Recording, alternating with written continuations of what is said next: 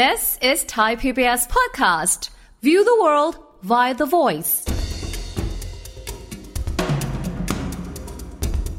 กลโกงในตลาดหุ้นเราหลอกนักลงทุนรายย่อยที่เราเรียกว่าแมงเม่าแต่ตอนนี้เนี่ยกองทุนรวม ธนาคาร แล้วก็บริษัทประกันชีวิต ต่างตกหลุมลายนี้หมด หุ้นที่ผิดสังเกตก็คือ 1. ถ้าราคาหุ้นเพิ่มขึ้น 50%ถึง 100% ภายใน 6 เดือนหรือ 1 ปีเนี่ยโอ้อันนี้แสดงว่าผิดปกติ อันที่ 2 ถ้ามันเติบโตโดยวิธีผิดปกติครับ โดยการไปเทคโอเวอร์ภายใน 3-4 ปีเนี่ยอันนี้เป็นสิ่งที่น่ากังวล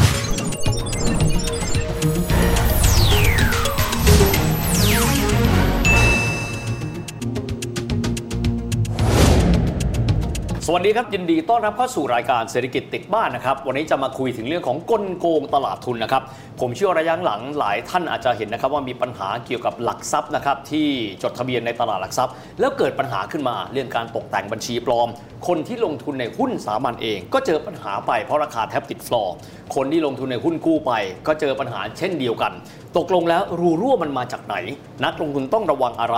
นะครับทางด้านของผู้กำกับดูแลเองต้อง active มากขึ้นหรือไม่และอย่างไร คุยประเด็นนี้กันกับนักการเงิน และก็อดีตประธานสมาคมที่ปรึกษาการเงินแห่งเอเชียแปซิฟิกนะครับอาจารย์บรรยงวิทยาวีรศักดิ์อาจารย์สวัสดีครับครับ สวัสดีครับ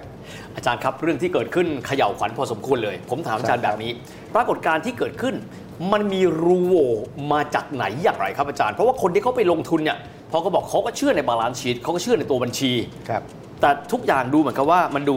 ดีมาตลอดธรรมาภิบาลก็มีบัญชีก็มีกำไร มันเกิดจากอะไรรูโหว่มาจากไหนครับอาจารย์ครับครับเอ่อกรณีที่เกิดขึ้นล่าสุดเนี่ยเป็นกรณีที่ใหญ่ที่สุดตั้งแต่ตั้งเราตั้งตลาดหลักทรัพย์มานะครับแล้วเอ่อสมัยก่อนเนี่ย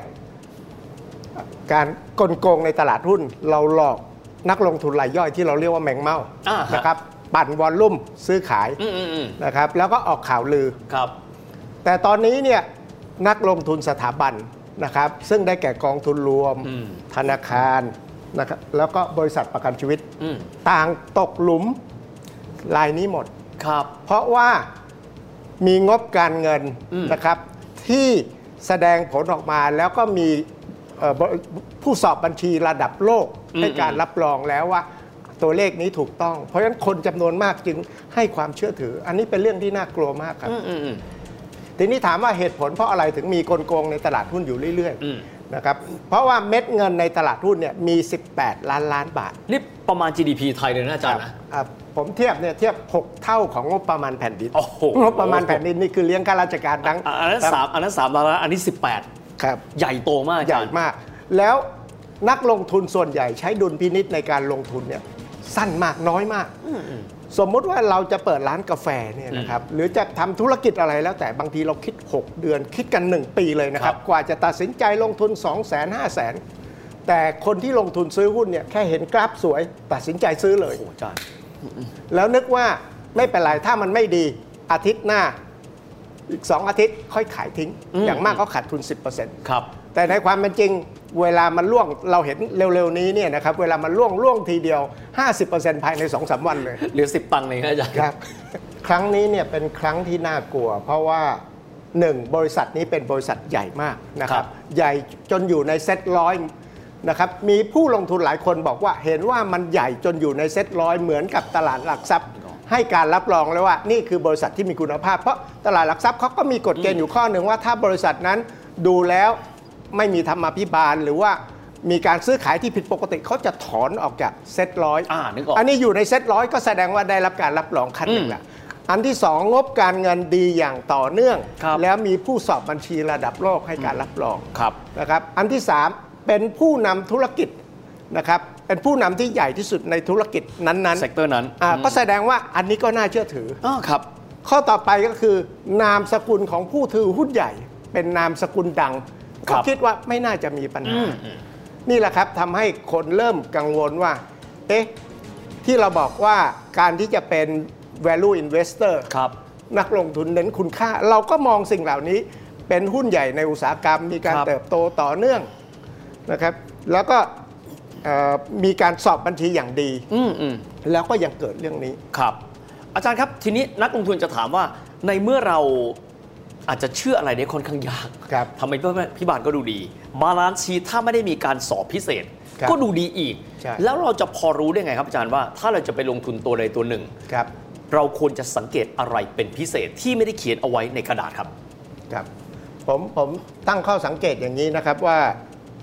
หุ้นที่ผิดสังเกตจากที่ที่นักลงทุนเน้นคุณค่าเนี่ยนะครับเขาเน้นลงทุนตัวใหญ่เติบโตอย่างต่อเนื่อง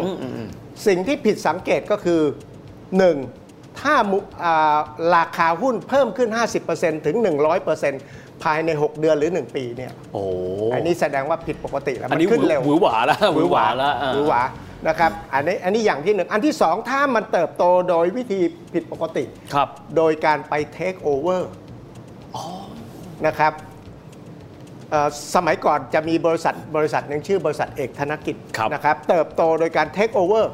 เสร็จแล้วมันก็เป็นการโตแบบปลอมๆอย่าลืมว่าการเทคโอเวอร์เนี่ยนะครับถ้าเกิดมีการเปลี่ยนมาตรฐานทางบัญชี ตัวเลขมันอาจจะบิดไปได้มากเลยครับนะครับเพราะฉะนั้นถ้าโตอย่างต่อเนื่องมีมีหลายบริษัทนะครับที่ทำธุรกิจมา 20 ปี 30 ปีอย่าง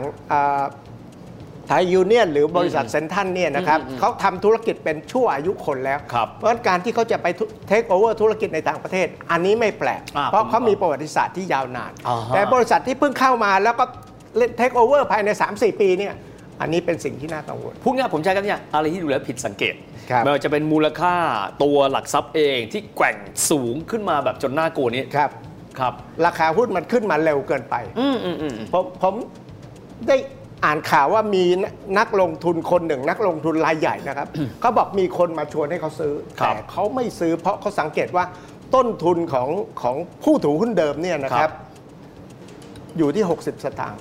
แล้วพอมันขึ้นมา 6 บาท เอ้ามาชวนเขาซื้อเนี่ยเขาดูแล้วเขาเขาไม่กล้าเสี่ยงด้วยโอ้โหอันนี้อาจารย์ก็เป็นวิธีสังเกตวิธีหนึ่งของครับเขา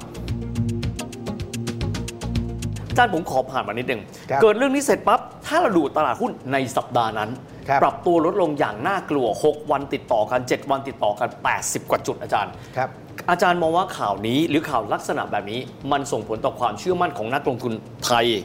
ต่างชาติ ถ้าเป็นไทยก็สถาบันรายย่อย และต่างชาติหรือไม่อย่างไรครับคอารับจารย์คือต้องต้องบอกเลยว่าข่าวนี้เนี่ยมีผลต่อขวัญกำลังใจของนักลงทุนไทย แล้วก็เรื่องความน่าเชื่อถือของนักลงทุนต่างชาติครับนะครับแต่ต้องบอกว่าอันเนี้ยมันผสมผสานกับการเมือง คือมันมีการเมืองอยู่แล้วซึ่งอ๋อปัจจัยเดิมปัจจัยกดดันอ่าปัจจัยเดิมอยู่แล้ว พอมีเรื่องนี้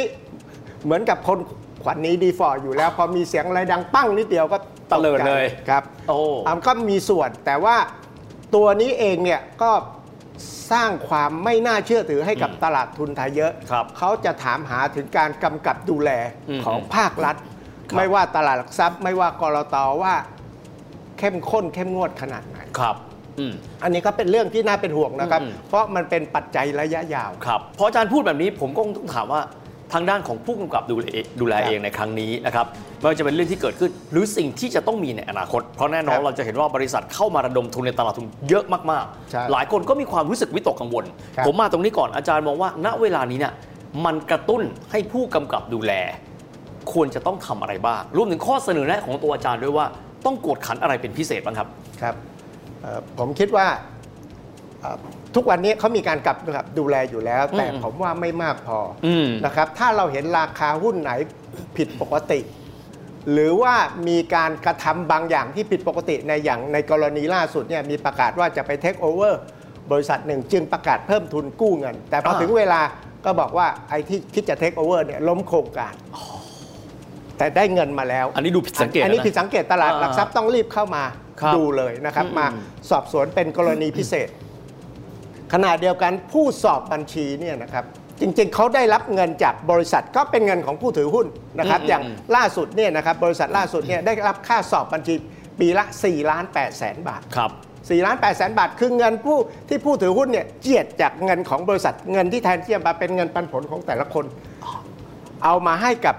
ผู้บริษัทตรวจสสออบบบับัญญชีชี เพื่อให้เป็นตัวกลางอ่ามาเป็นตัวแทนเราว่าช่วยไปดูหน่อยว่า งบการเงินถูกต้องไหมสต็อกมีจริงหรือเปล่าอ่า ยอดขายมีจริงหรือเปล่า อืม เพราะฉะนั้นเมื่อเขาให้เงินเรามากขนาดนี้เนี่ยนะครับเราต้องทำหน้าที่ให้ดี ถ้าเกิดทำหน้าที่แล้วผิดพลาดเนี่ยนะครับ ผมคิดว่ากรตหรือตลาดหลักทรัพย์ต้องมีบทลงโทษอืม นะครับ เช่นว่าเดิมคุณอ่าสอบบัญชีอยู่กี่บริษัทคุณต้องลดลงครึ่งหนึ่ง ครับ หรือ จะอาจจะขึ้นป้ายว่าบริษัทนี้มีข้อผิดพลาดเพื่อให้สังคมได้รับรู้อ๋อมันก็เป็นการลงโทษไปในตัวครับขณะเดียวกันเนี่ยนะครับตัวผู้โกงผู้โกงนะครับ คนที่เข้ามาหาผลประโยชน์เนี่ยนะครับผมคิดว่ามันต้องมีการลงโทษทางสังคม ทางสังคมนะจ๊ะทางสังคมนะครับ เพราะว่านามสกุลใหญ่ ๆ ทั้งนั้นที่ที่ที่มาทำอย่างนี้เนี่ยนะครับอืมบทลงโทษทางสังคมเขาจะต้องคิดหนักแล้วว่า ถึงแม้เขาจะ ทำเงินได้มากมายมหาศาล แต่ญาติวงตระกูลจะเสื่อมเสียทั้งหมดอ๋อเลโอยเคอันนี้ผมครับคิดว่าถ้ามีจุดนี้ขึ้นมาเนี่ยนะครับซึ่งมันก็มีระดับหนึ่งนะครับแต่ว่าถ้าสังคมให้ความให้ความสำคัญกับมันเนี่ยนะครับผมคิดว่าต่อไปคนจะคิดต้องคิดหนักแล้วว่าอืมอืมเราทำเนี่ยเราได้เงินคนเดียวอ๋อแต่พ่อแม่เราพี่น้องเราเสียหายหมดแล้วมองหน้ากันไม่ติดเลย อืมอาจารย์ผมขอย้อนกลับมาที่ผู้ตรวจสอบบัญชีนะครับผมครับไม่ทราบโดยปกติแล้ว ผู้สอบบัญชีเขามีหลักหรือมีมาตรฐานอย่างไร บางคนก็บอกว่ามันเป็นการสุ่มตรวจ ในขณะที่พอเกิดเรื่องแล้วเข้าไปเป็นการตรวจแบบพิเศษ โดยปกติแล้วขอบวงของการสอบบัญชี ก่อนที่จะลงนามแล้วบอกว่าผ่านการสอบเนี่ยมันรัดกุมเพียงพอแล้วหรือเปล่าเขาใช้หลักการอะไรครับอาจารย์คือเท่าที่ผมทราบนะครับการสอบบัญชีเนี่ยไม่เพียงแต่คุณดูตัวเลขอืมหลังๆเนี่ยผู้สอบบัญชีมักจะบอกว่า เราตรวจสอบความถูกต้องของตัวเลขในบัญชี แต่ว่า เจ้าของบริษัทนะครับ เจ้าของบริษัทต้องเป็นคนรับรองข้อมูลที่ส่งมาให้เราว่าถูกต้องอืมคือผู้สอบบัญชีก็พยายามปัดแหละว่า เขาไม่ได้รับรองโดยตรงนะ เขาได้รับตัวเลขขอมาผมนึกออกแล้วอ่าเขาได้รับตัวเลขมาเพราะเขาดูบวกลบคูณหารแล้วโอเคมัน บวกลบแล้วมันได้ตัวเลขนั้นถูกต้อง แต่ผมผมคิดว่าถ้าแค่บวกลบคูณหาร เราไม่ต้องจ่ายค่าสอบบัญชีถึง4ีหล้านโอบาทเคอืมนะครับเพราะฉะนั้นผู้สอบบัญชีที่ที่มีดุลพินิษดีนะครับ จะต้องตรวจสอบด้วยว่ายอดขายที่มันก้าวกระโดดขนาดนี้เนี่ยโอเคนะครับอื มมันมีจริงหรือเปล่าอืมนะครับกำไรที่เกิดขึ้นขนาดนี้มีจริงป่ะสต็อกสินค้ามีจริงหรือเปล่า ซึ่งในเคสล่าสุดที่เราเห็นเนี่ยสต็อกมันก็หายไปเยอะแยะเลยซึ่งสต็อกนี่มันก็ตรวจได้ได้ไม่ยากนะครับครับอการเข้าไปในโรงงานแล้วดูว่ามันมีสต็อกจริงหรือเปล่าครับนะครับ ซึ่งตรงนี้เนี่ยมันผิดพลาดจนจนโอ้โหไม่น่าให้อภัยนะครับผมอืมผมอืมผมสงสารหลายคนที่ เก็บเงินมาทั้งชีวิตครับแล้วไม่ได้คิดจะเล่นหุ้นนะครับ มาซื้อหุ้นกู้เหมือนกับมาฝากเงินอ่าอ่าแล้วก็หวังว่าจะได้ดอกเบี้ยตอนเกษียณอายุ แล้วกลับสูญเสียเงินทั้งหมด แล้วสิ่งที่เขาพูดคือ เขาตรวจสอบแล้วว่าบริษัทนี้เป็นบริษัทยักษ์ใหญ่ครับนามสกุลของตระกูลนี้ก็ตระกูลใหญ่ เพราะฉะนั้นน่าจะเชื่อถือได้ระดับหนึ่งครับนะครับ แล้วตอนนี้เขาก็ไม่รู้จะเรียกร้องกับใครครับ อย่างที่อาจารย์ว่านะก็คือขนาดของตลาดทุนไทยมันใหญ่มากครับนะครับแล้วบางคนก็มองว่าเป็นนักลงทุนที่ได้ผลตอบแทนเร็วก็คือทิศทางนี้นะครับครับอาจารย์อยากจะฝากอะไรไว้ตรงนี้สักเล็กน้อย เพื่อให้นักลงทุนเองว่าจะเป็นรายย่อยหรือใครก็ตามแต่ stakeholder เนี่ยได้มีการเฝ้าระวังเพราะระยะหลังต้องยอมรับว่าจะมีบุคคลที่เข้าไประดมทุนค่อนข้างเยอะครับแน่นอนว่าที่ดีๆ เอาไปทำสิ่งดีมันก็เยอะ แต่ขณะเดียวกันที่เข้าเข้าไปหวัง capital gain มันก็ต้องมีครับอาจารย์มีข้อทิ้งท้ายฝากอะไรไว้ตรงนี้ครับครับ อยากให้ตระหนักอยู่ตลอดเวลาว่าการลงทุนมีความเสี่ยงอืมเพราะฉะนั้นการเข้าลงทุนในตลาดหลักทรัพย์เนี่ยนะครับ มันมีความเสี่ยงแน่นอน ถ้าเบื้องต้นถ้าเราคิดว่าเราไม่มีประสบการณ์มากพอ ไม่มีความรู้มากพอ ผมแนะนำให้ลงทุนผ่านกองทุนรวมอ่าโอเคนะครับแล้วโดยเฉพาะกองทุนรวมที่มีผลประโยชน์ทางด้านภาษี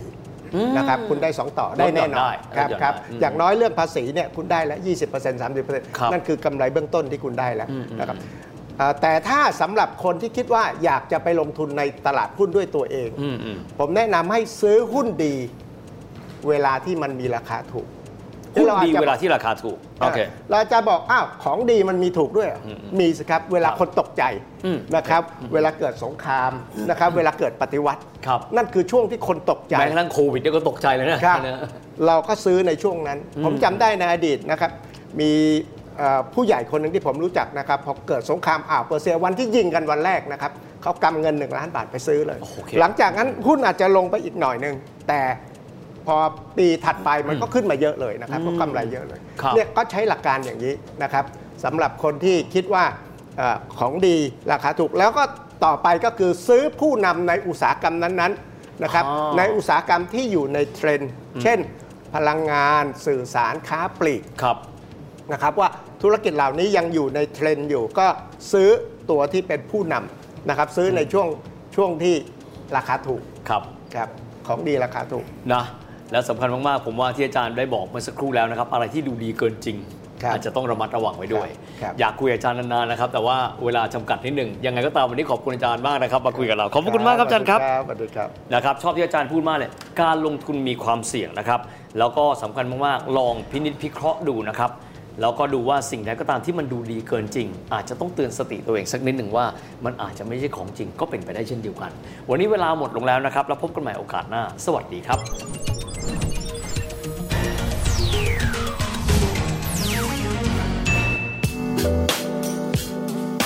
ติดตามรายการทางเว็บไซต์และแอปพลิเคชันของไทย PBS Podcast Spotify SoundCloud Google Podcast Apple Podcast และ YouTube Channel Thai PBS Podcast Thai PBS podcast. View the world via the voice.